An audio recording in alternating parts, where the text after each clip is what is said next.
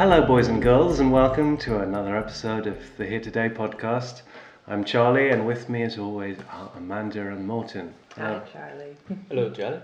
Hello, both of you. And Well, we're happy y'all. to have Morton back after his absence last time. Yeah. You don't sound too enthusiastic about it, I've got to say. Morton. Well, thank you. yeah, that was that was the best response to that one. Good. Speaking of absences, guys, guys, Prince died. The fuck is up with that? Amanda, begin. It's um really not a good year to have been a fan of any sort of sparkly extraterrestrial unicorn musicians because we seem to be losing them all. Um, I have to say, mercifully, uh, I, Prince did not occupy the same place in my heart as Bowie did because I would not have been able to get out of bed. Um, and I know quite a few people who had the same or greater love for Prince, and I don't know how they have gotten out of bed. I suppose the difference is, um, I think Prince's better days are definitely behind him by now. Or would would you disagree with that? I would disagree with that. I think um, I think Prince was probably at that point in his career where he was like his fan base was still as strong and as rabid as it was, you know, ten years ago, Mm. tw- maybe twenty years ago, and he was still create. Like, have you heard about the Vault? There's the infamous Prince vaults where he had all the like that. It was rumored to be somewhere in the Paisley Park complex where he had all these recordings stashed away, and it was a real thing. And they found it, and nobody knew the combination, so they. Yeah, nobody knew the combination, so they had to drill into it because it was an actual like Scrooge McDuck bank vault, and apparently Okay. they found something like twenty one thousand recordings in there of unreleased material. Who's to listen to that? there are people who will listen to it. Um, and it's really like I think even because he was so young, like I feel like this is probably taking people by great, and he was outperforming, you know, a week Yeah, before. he was what? And he was still in his fifties, wasn't he? Fifty-seven, yeah, so quite young, and he was, yeah, he played a show like the week he died. He was like out and in public, and Ooh. you know, he was hardly a recluse. So I don't know if he just is more, if he was more central to American culture, because he really, like, he really shook things up in the 80s. Yeah. And he still was, it's amazing. Like, he's, he's kind of outside the classic rock canon, because he's, you know, a decade later that he really appeared on the scene. So Mm. he hasn't really been canonized in quite the same way yet, but he had a sort of like mainstream position that isn't Mm. really associated with like a lot of like you know, it's weird to think of Prince happening at the same time as say post punk or new wave.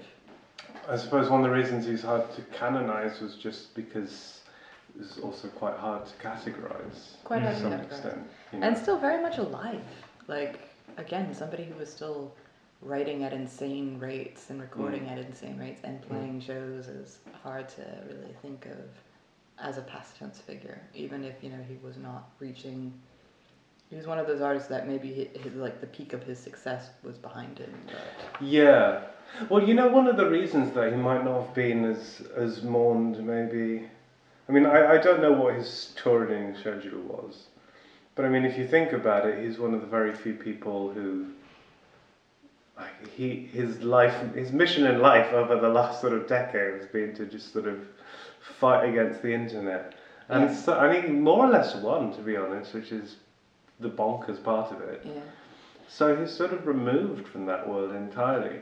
So I, I can imagine that, you know, there'll be, unlike Bowie to some extent, where each generation can, can come at him anew, uh, like this, you know, kids these days have a bit more of an issue when it comes to Prince because it was a level of control. where do they access it? Yeah, it was extraordinary because the level of control he exercised over his career, like that whole phase of being known just as a symbol, was really just to fuck with his record label. Mm. Um, so you have to admire that. Yeah, and no. He's and somebody to say like who could say like, okay, I'm sick of the terms of this contract. It's not fair, and it's un- here's ten albums worth of material, so now you have to let me out because I've met my side of the bargain. Not my fault if you don't want to release it.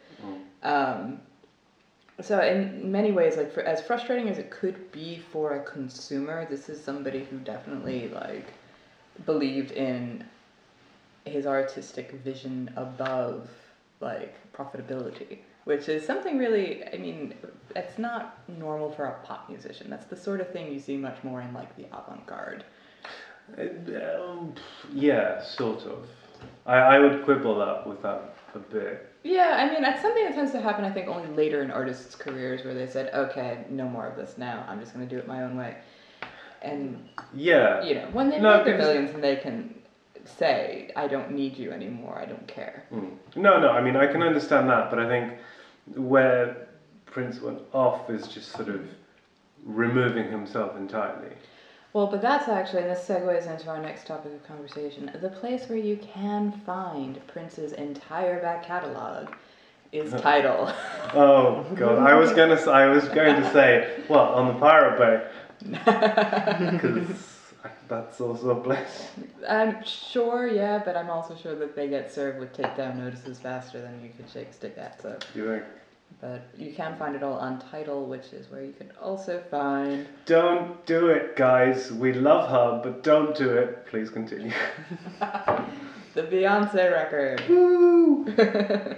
now, because I don't, because I'm vehemently against Tidal. I don't know why I'm against it, but I just am for some reason. I have not had access to this yet. It's been all over the news. Everyone's talking about it, but sadly, I haven't been able to yet. Amanda, what can you tell us about it? Oh, it's um, it's funny because I was listening to it with a group of people. Like, I was um, just I was just hanging out with a group of people, and somebody put on some music, and I was like, "Oh, it's the Beyonce record." It was very exciting. And somebody else was like, "Wait, is this Beyonce?" I'm like, "Yeah." And she's like, "It does." She's like, "It just doesn't click with me as Beyonce," and Mm. I think it's actually um, really says a lot about artist development that she has kind of accessed so many different kinds of samples as to put together something that doesn't really immediately resonate as like okay sparkly pop record Mm. okay you know you know concrete hip hop record it's it's got a very interesting vibe to it i think in a lot of ways it's funny because it's on the fact that it's on Tidal i think is like a stumbling block for a lot of people who aren't already beyonce fans because they're not we've reached that sort of weird apex where people aren't going to buy a record. They're going to Mm. stream a record. Mm. and that's how she's chosen to make it available for streaming but you can buy it on itunes as well. But I, it, it it's kind of ironic because otherwise i think for you know rock music fans this would be the most accessible record that she's made. Yeah, Mm. because uh, is, But like is someone like Jack? Is Jack White? Jack White is on it. Uh, Father John Misty is on it. Oh, I know God. you both. Yeah. Um, but he's on Spotify as well, isn't he? I believe well, yeah, but on you know, like, well, but he doesn't set the terms of her licensing agreements. Uh, he just appears on the record. So does uh, Ezra Koenig. He from uh, Oh, okay. Vampire Weekend. He wrote. Uh, he wrote a hook for it. So See, as a recording, I can imagine that, but Father John Misty exactly, somehow. how strange. So it's um. Yeah, for all the indie rock kids out there, this is if you haven't listened to a Beyonce record, I think this is probably the record to get into. Mm. Mm.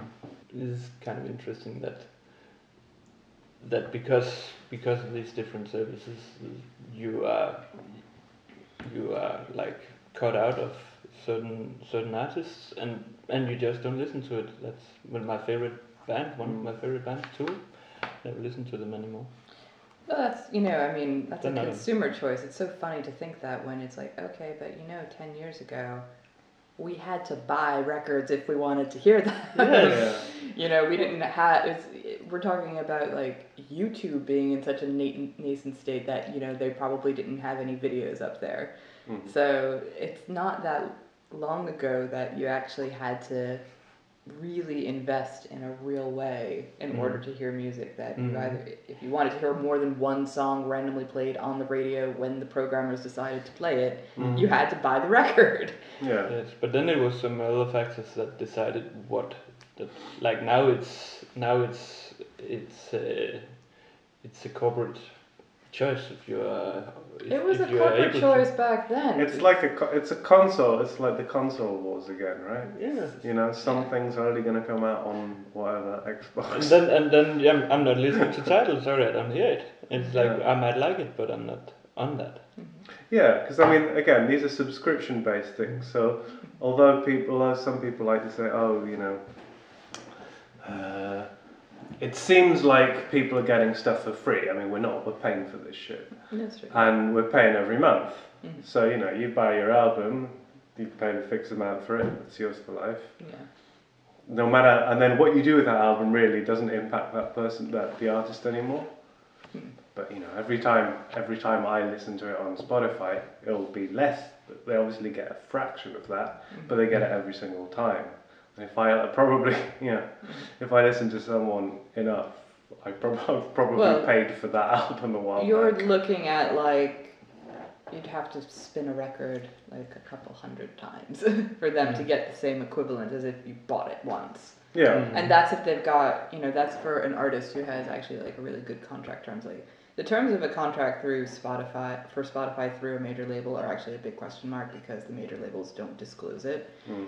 So independent artists who have, you know, much more transparent contract terms, they're the ones who have to probably have their record played a couple hundred times Mm. in order to get the equivalent of a single purchase. Now, if you're looking at it as, well, I played this record a couple times on Spotify, but I never would have bought it, that's different altogether. Mm. So, which for that's the case for me a lot of times, especially if I'm reviewing one record and I want to go back and listen to an artist's catalog to get context for it. Mm. A lot of those artists, there's a good chance I wouldn't have been listening to those songs. Mm. So, you know, and definitely for research, I wasn't going to go out and buy, you know, five records on my own dollar to, or krona or whatever. No. So, whatever currency we're working with. Mm. Mm. so, yeah. That's a weird one. It's a tough one. Mm. I I'm not sure what. I'm not sure entirely what you know which side I I'm on, but I kind of on. I suppose one thing I believe is that anyone who's trying to sort of say, oh, you know, we need to go back to the old days is you know delusional. I think you know like technology has done what it's done, and we need to find a way to deal with it. Now, one of those ways might just be that you know what, guys, from now on. If you're a musician, you're not going to make any money. You're going to have to have another job. Well, But and that was kind of the way. I mean, and I could be okay with that. I don't see why that's a huge issue because most musicians don't I have like full time jobs. I can't be okay. don't with have full time job playing music. Yeah. But I I, can't see be that's okay an issue. I, I, I, well, I can be okay with people not getting like ridiculously rich, but I can't be okay with people like spending their life producing art and, not getting paid. and not getting paid. I'm, I'm not okay with it. I'm not okay with uh, uh, with writers not getting paid. I'm not okay with people who are doing things that I actually value a lot, Mm. which is good writing, good music. Uh, They're not getting paid. I'm not okay with that. I'm not okay with people who do things that I don't give a shit about. Who doesn't create any kind of value getting paid a lot of money. Yeah. That's the thing about the whole disruption model is that it essentially means I, I, somebody posted on Twitter. It's like the thing where disruption actually means like all the wealth appro- goes to approximately eight people who disrupted. Who are not actually Yeah. contributing with anything. Yeah. Like they are not the content. The content. But is hasn't that music. always been the case? I mean, since Yeah, since I mean, when? it's- uh, It has, but I'm still not okay with it. Yeah, I mean, but that's the thing too is that when you look at really where we have like the shift in the model is that because a thing that a lot of people don't understand is that artists never really made money under the label system. Like Mm. uh, the overwhelming majority of artists did not make money under that system. There, it's people didn't understand how like advances worked, where you got X amount of money Mm. to deliver to make and deliver a record and then until you recouped on that you never got another penny and so artists always have traditionally had to make money off of touring like it Mhm. was Yeah. that was how you got paid that's really not new um, but where you are seeing more of a, of a you know a redistribution i think is that increasingly money is going to technology outfits as opposed to a&r and label people who at least had to do talent scouting Mm. Mm. Another another thing is it's um, it's like when, when, for example, in photography, when you had Kodak, they Mhm. employed maybe 150,000 people Mm. or even more. And then you had Instagram, who employed maybe 12, 20 people when they sold it for a billion dollars, and the founders of Instagram got richer than the founder of Kodak ever got. And it took them one, uh, two years. Yeah. And it's just ridiculous. No, I mean that is ridiculous, but that's just sort of Mhm. the current nature of Yeah, I mean, sort of that bonkers sort of area. Yeah, I mean, we're. I think what we're seeing really with a lot of tech startups is exactly what you saw with like indie bands in the '90s, where everybody's People overinvested it. People are exactly. I mean, you had a lot of bands who got signed to major labels in the '90s because of Nirvana, who hmm. Never like, and in some cases, like there are bands that I loved that would never have been given a chance and somehow managed to put out three albums mm. because they could have been the next Nirvana, and that's great. But then you had a bunch of really shitty bands who were given tons of money and either didn't make records or made terrible records or you know you had cases of there was this one guy this one band um, this irish band called Rollerskate Skinny and i remember yeah stick with me um, but i mean these were people who knew how to play the game they got they were given like a three million dollar advance to make to make records and they're like you know the lead singer who eventually ended up in another band in new york um, he was like, you know, he was like, we knew we were never gonna make a record that was gonna sell three million dollars worth of. He's like, so he's like, we got, he's like, we, the four of us lived for years on that money and just kind of did what we wanted. We made the music we wanted, we toured when we wanted, and it was great. But we knew we were never gonna be a huge success, so just sort of took it and ran. And that's kind of the right attitude. But now you have people like over investing in these weird ass startups that it's like it's like Uber but for and it's Yeah. like well already this is a derivative idea that's not going anywhere. Hmm. Why would you invest that kind of money? Yeah, yeah. Well, it's the same. Yeah, it is the same system. But I mean, I think that sort of kind of proves two things, though. I mean, first of all, I mean, yes. So the money is all going to platforms, to the technology, and a lot of these things are, you know, massively overvalued and stuff. Mhm. So, but I feel like that's symptomatic of something sort of larger and Yeah. sort of separate to some degree from the music industry itself. And then you got the second thing, and then you know, okay, so there's not much spent money spent in the sort of A and R side, but was that ever that good? Was, uh, what I'm saying is, did they ever achieve more than simple randomness might have achieved?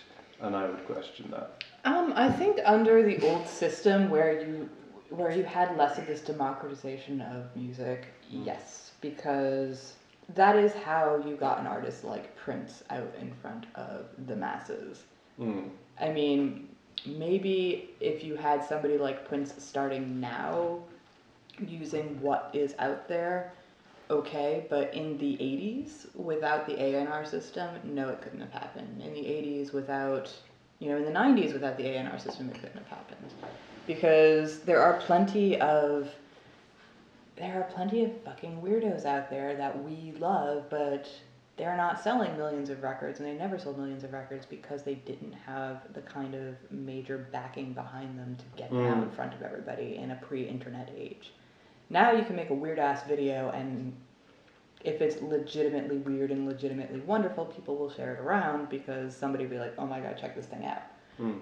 YouTube gave us Justin Bieber. Yes. Yeah, but it that gave was not weird or well that was weird but not wonderful, but uh still that's a good point. Uh, yeah, but I feel like you could say, you know, you could say that about many artists in the past. I mean, I don't think. I, I wonder whether we're there is anything particularly worse about this time than any other I don't time. think I it's- don't, I don't think. Yeah, I don't is. think it's worse. It's just different, and it's Yeah. working with it as different. Mm. Sure. No, I would agree with that. I agree with that. Wow, we went. That's quite a tangent we went on there. it's okay, still relevant. Yeah. Unlike insert name of band here. No. Speaking of irrelevant, Radiohead might have a new no. I'll cut that. I'll cut that out. It is what I believe, but I will cut it out. yeah, Um, we could skip ahead to Iggy Pop. Because that's kind of. What? you were gonna say speaking of irrelevant. No, I said we could skip a- ahead. Oh, okay. well, yeah. because actually, that's a good point. Is Iggy Pop who? You yeah, know, let's talk about it. Iggy Pop is kind of a good example of that. You know, when did he finally hit his critical mass? Probably the '90s. You know, Mm. 25, 30 years into his career. I think nineties. That was when he Um, like. I mean, he was one of the. He was very much a cult artist, I think, up until Yeah. that point, and then suddenly you had the whole Trainspotting thing, and his music was. Oh everywhere. yeah, that's a good point. Mm, yeah. Because he was very much a cult artist. Like he had some backing, but you know the Stooges were too weird. He as a performer was too weird, and Mm. you know you had people who, I think probably liked him for various reasons or various associations, but mm-hmm. it wasn't till you know when they like kind of were like, hey, let's try life, let's reboot that. Mm. He Yeah. got himself banned from British television by Yeah. this teddy bear thing. oh God, yeah. Oh, you've told. I believe you've You- told. yeah, the story you told us the teddy bear story. Yeah. well, To be fair, not that hard to get yourself banned from British television. I thought it was German television when you told that story. Yeah. I believe, I believe it was British. I believe. I believe. Sure. I believe. Sure. Um, so yeah, let's talk uh, Iggy Pop. New album. Mm. Well, ish by now, but yeah. Yeah, it's month Post punk. post pop Post depression. pop depression. Post Yeah. pop depression. First of all, what do we think about that name? We could read a lot into that. Yeah. I yeah. I wonder. I mean, obviously, there's. His name is Pop, so. yeah, I mean, people are there is very much like the consensus that this is likely his last album and likely Mm. his last Yeah. tour, and You think he? You Does think he's like taking a, a note out of David's book? well, I know quite a few people who said, okay, second artist to record an album in secret this year. Don't want to read too much into it, but a little nervous. But you know, I mean, he's what he's what close to seventy now, if he's not Yeah. already, and you know, it's the kind of work and lifestyle that certainly takes a toll physically. That Mm. Yeah. there's Yeah. only so, you can only do that kind of work for so long. Hmm. I'm one. I'm just sort of trying to think of some people. Uh, Unless you do, I so- feel there are exceptions to this because I mean, I mean Leonard Cohen just Yeah. never stopped, but he started late, Mm. and I can't imagine being the most rowdy of people. No, I mean versus like what you see of Iggy Pop, like okay and stripped to the waist and pogo up and down and Yeah. you know like it's just the that's just the performance. Never mind the physical toll of actually touring and Yeah.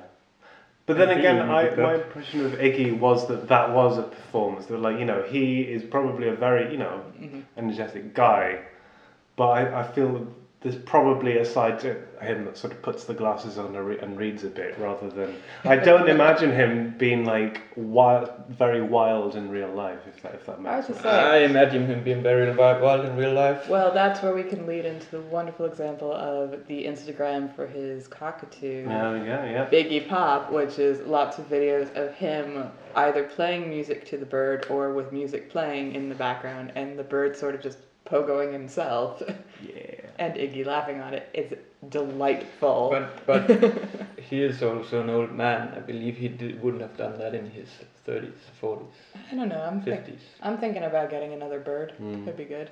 I suppose it's that I think. I mean, my impression of him is also. It's sort of gleaned a bit through interviews. Oh dear, sorry, I should have put this. Repeat. Yeah, uh, no, I mean, my impression of him through interviews seems to be that he's someone who's who's sort of has, you know, as it were, worked on the walked on the wild side, but is also fundamentally kind of a n- nerdy sort of guy. I mean, I feel like anyone who hangs around, like if your mates are someone like David Bowie and Lou Reed, Mm. those are two people who sort of yeah have this wild side, but are also just massive nerds basically. You know, Lou Reed is just a massive nerd about rock and roll, and then just sort of turn that into something else. And David Bowie's a massive nerd about more or less everything under the fucking sun. You know, the internet. Uh, anyway, let's get back to The album. yes, Yes. post pop depression. It does certainly sound like his last, but uh, for me, it, it, I think it's it's I like it as a goodbye. If it is, it's uh, it made me instantly think of his Berlin Bowie days, Hmm. and I thought, hmm, I like this. There's even a song called German Days. So, um, well, let's talk a bit about because it's not obviously it's not just him. I mean, and whenever people are talking about this, also talking about the fact that Josh Homme and is it is it the rest of Queens of the Stone Age? Are they also? It's um I know the touring band is Josh Homme and like everybody in Arctic Monkeys except Alex Turner. Okay. but they're pals too, so Yeah. I think it's quite interesting because when when you t- if you tell me, oh, you know, we put Iggy Pop and a bunch of Queens of the Stone Age together, I'm the sound I imagine. I mean, I can imagine those things going together. First of all, it's Yeah, not like absolutely. it's not an odd combination necessarily, but um, Queens of the Stone Age, you know, so far have been their last few albums have been quite well produced and a lot Mhm. of, Oh, lot of stuff there. Yeah, I really liked like Clockwork. That was Yeah, but uh, but you know, uh, like Clockwork is very, is very produced. There's a lot. It's not lot quite that skin and bones, but uh, production-wise, this this new one is actually quite basic, Mm. which is which I I enjoy. Actually, there is a sort of bit more of an intimacy to it than there normally is in, for example, Queens of the Stone Age. You don't intimacy is not something you get. Yeah. Um, but you do get that with this. There, there is sort of a pared downness to it, uh, which is interesting, and some weirdness, right? It's Yeah. not as in they very clearly have decided. Okay, we're not just going to make a a pure rock record, Mm. which they could have easily done. Yeah. Mm. Uh, perfectly in their power to do, and I'm very happy that they decided not to do that. And I think we're sort of getting to this stage now where bands are starting to realise that we should probably try and let go a lot of this rock baggage. Yeah, and I think that because Iggy has always been kind of a weirdo, he's always understood that Yeah. to an I mean, even with the Stooges, the Stooges were never really a rock band in themselves. Mm. Yeah, because there are bands who use sort of elements They of were- that to do something else. Yeah, I mean, they were. think maybe that's more if what they, were. came, you know, if they came along like five, ten years later, they would have been a punk band. Mm. They would have been, you know, spearheading punk, but that Yeah. was, by the time punk came along, again, Iggy was hanging out in Berlin. so Mm. Well, there are a fair few punks in Berlin, I believe. now there I am. Maybe that's why. but we're talking about Iggy because Yeah. he is playing in Copenhagen uh, on May 5th, so Oh yeah. very soon.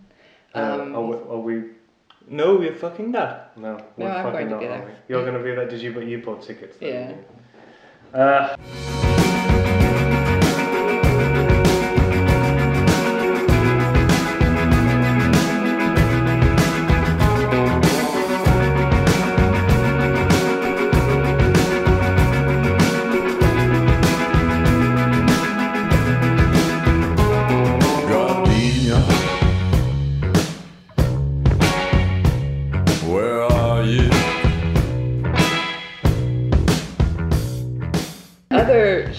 are coming up. yes.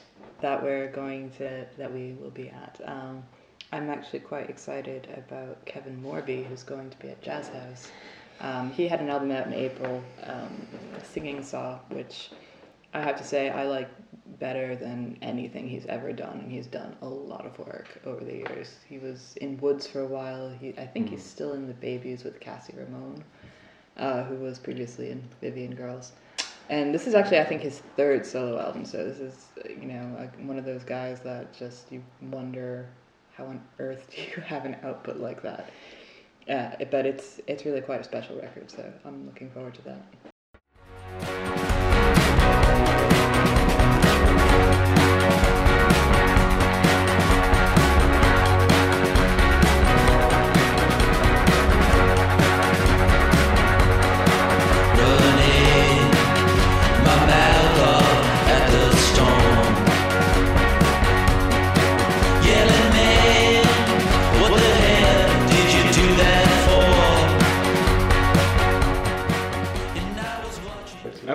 Eating of this because it's very close to Yeah, me. yeah. Eat it.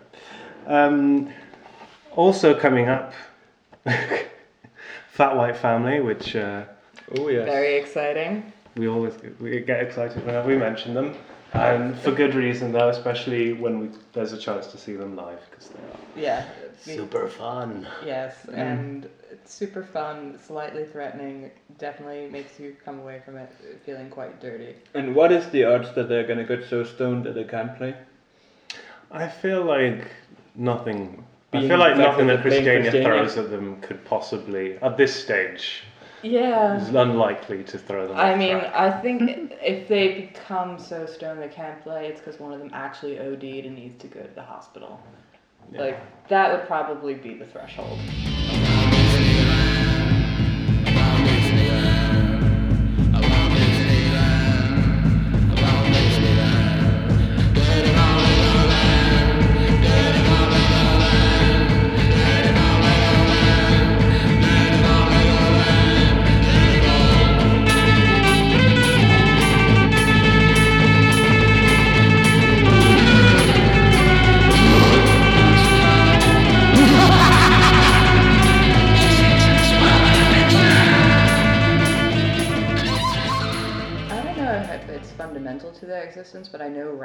It's creating an urgency to go see them because when I think about, I mean, one of the great mistakes, and this is, again comes back to Prince, who was just playing live, you know, a week before his death.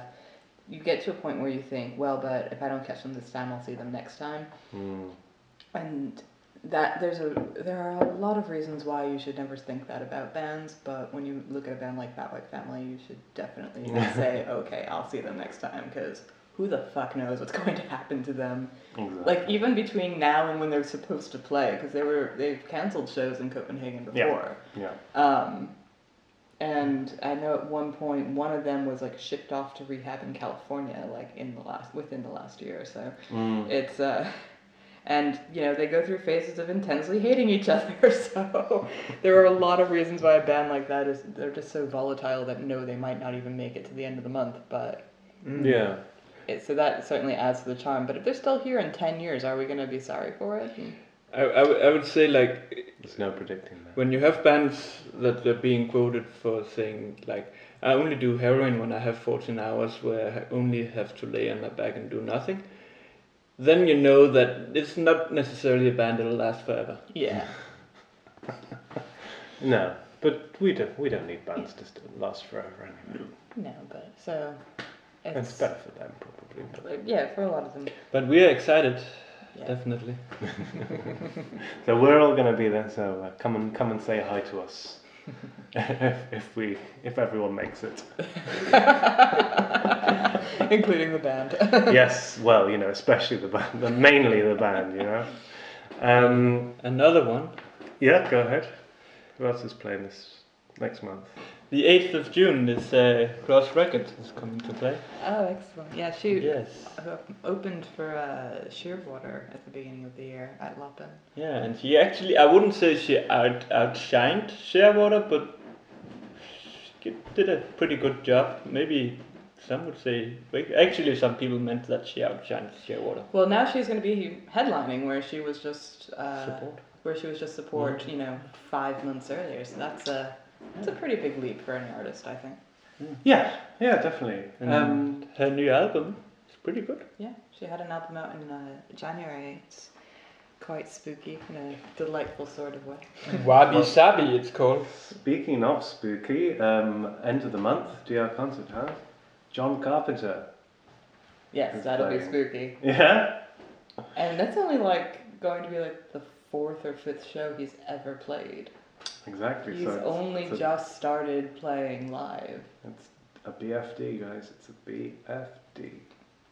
What the fuck is a BFD? I'm sorry. It's a big fucking deal. Oh, thank you. But yeah, Oh, so that I young think that's going to be very exciting. Um, uh, yeah, definitely. It's sort of Morton. You're uh, you're aware of his Existence. sonic output It's as well as his visual. it's uh, very in, it's, it's it's so in keeping with his films that he's made that you sort of wonder why he wasn't just soundtracking his work all along. Mm. It's so very clearly influenced by the soundtrack work of his. It's but art. But he did do the soundtracks. Did he? Yeah, I mean he's he's going to be performing most of his soundtracks. I mean, Hmm. I think any soundtrack of a John Carpenter film you're thinking of, he did. That's possibly true.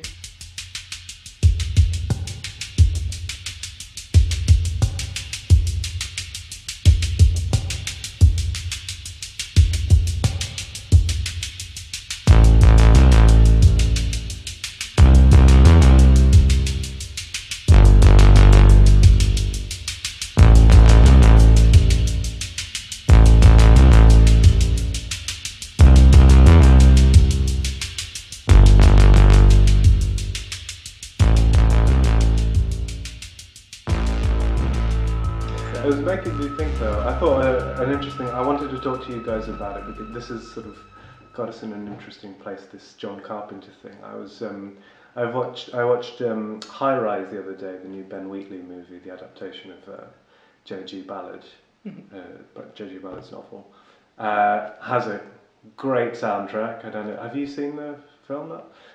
No. great soundtrack. I mean, I love a movie where ABBA's SOS is the sort of leitmotif that expands through it. So, you know, you have the original, then you have some uh, sort of uh, string quartet version, and then it ends with a Portishead cover of it, which Amazing. is great. Yeah. And uh, also any song that includes the fall, any any film that includes the fall is obviously very high on my list. That's why that's why you know Silence of the Lambs is high up there because it includes Hip Priest. but um, he he always has great um, movie soundtracks. I was wondering if there are any films in particular that uh, whose soundtracks are were important to you or made you discover something new. Um, I Yeah. actually, I have to say that I, I didn't get into Nico as a solo artist until the Royal Tenenbaum soundtrack, You and me both, sister.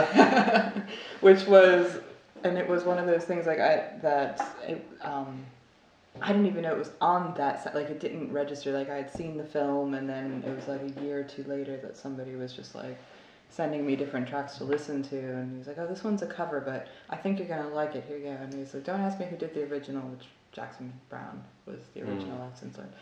And I was just like, "Oh wow, this is you know so incredible." And I was like, "Oh wait, she was that's the singer from the Velvet Underground." Like it was you know, just that time period of like you start connecting all the dots of the weird, you know, non-mainstream '60s rock music. But um, yeah, and of course the the scene in that film where they're playing these days is just so it just like punches you in the gut like for reasons that I don't even understand but probably because of that song yeah.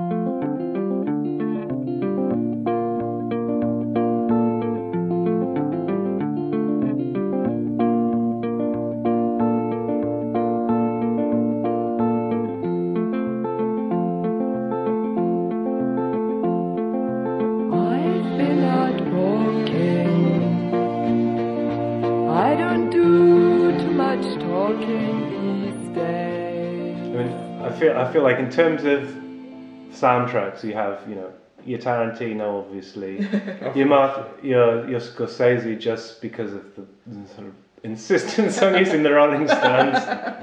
You know, so I think Scorsese is also super famous for that for that reason. But the, and then the other one is yeah Wes Anderson because I feel like his soundtracks have been vastly influential on people. I, I feel they sort of yeah uh, have brought up these these artists all over There's again. also uh, Lost Highway, David Lynch, the Rammstein, for example. For me, that was my yeah That was it.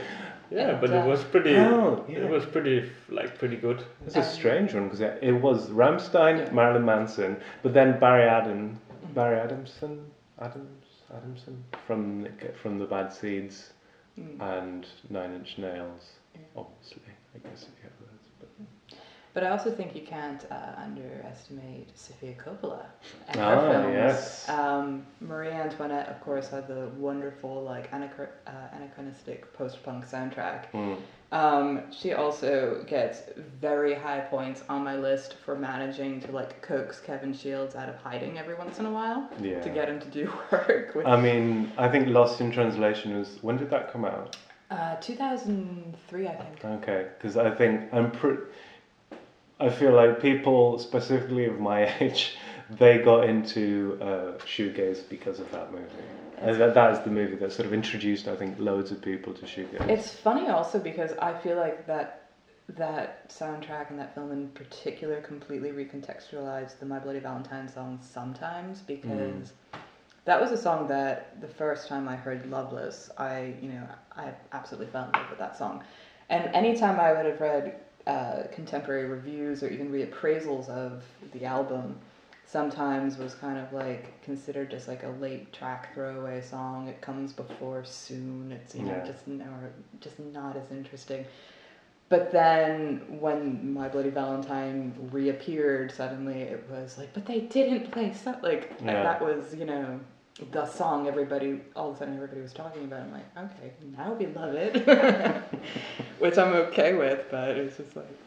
yeah, definitely. But you know, it did have that like you know emotional moment of Scarlett Johansson like half asleep in the back of a taxi. That I think you know does it, it again. It's like one of those moments like why is that so effective?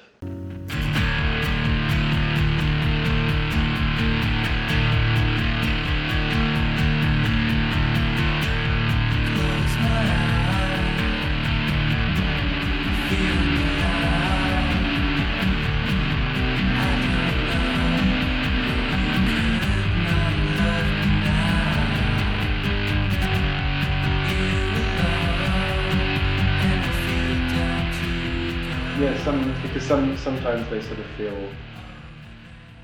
In those moments, it feels like the music the music was made specifically for that moment. Yeah. I mean, if you think about the, uh, Well, you know, in Goodfellas, hmm the the what they play in Layla, I believe, hmm in the in the scene where it's just sort of slowly panning through all the people who've died over this period, Yeah. and it's just fucking Yeah. perfect. It's just made that piece of music was Yeah. made for that one scene.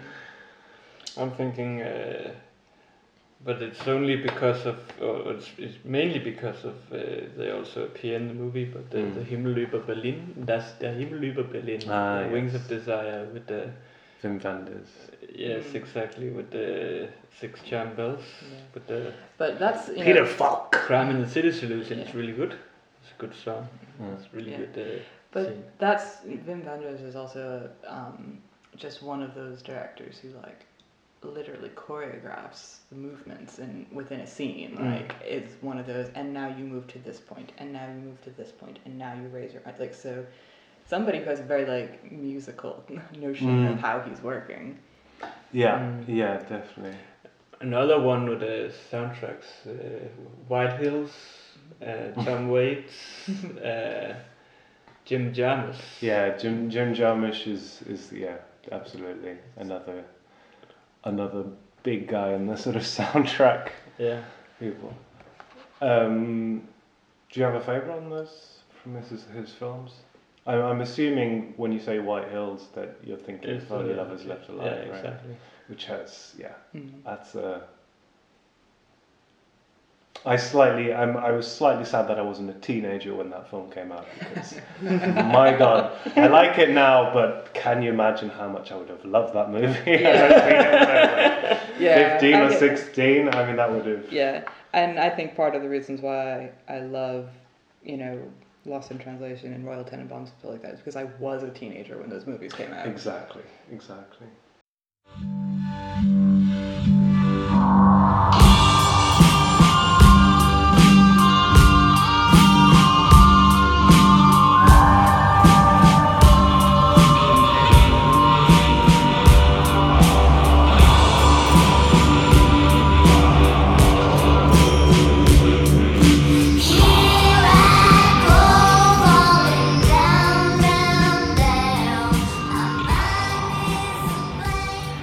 Like to end this soundtrack talk, if it's okay, with one soundtrack. I want to end this. Oh, maybe not, but I definitely want to return to, to Yeah. uh, an artist we talked about earlier, uh, Mhm. and uh, actually you also mentioned in relation to the soundtrack, Iggy Pop. Yes. Yes. Well, please proceed. No. What do you mean no? what the fuck? What do you mean no? How dare you? you guessed yourself.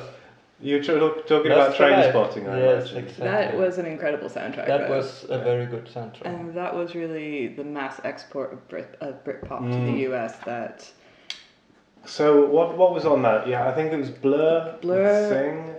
Pulp, Damon Albarn had um Like his own like little Yeah. thing on that, which is quite um, Chemical Elastica. Brothers. No, cool. Underworld. Was it Elastica Underworld. on it? Underworld are on it. Elastic is on it with two to one, Yeah. which is pretty much about heroin. So, um, so features the wonderful line, "This packet's yours, don't ask for more." Yeah. Um, in circumstances is impossible. Cannot describe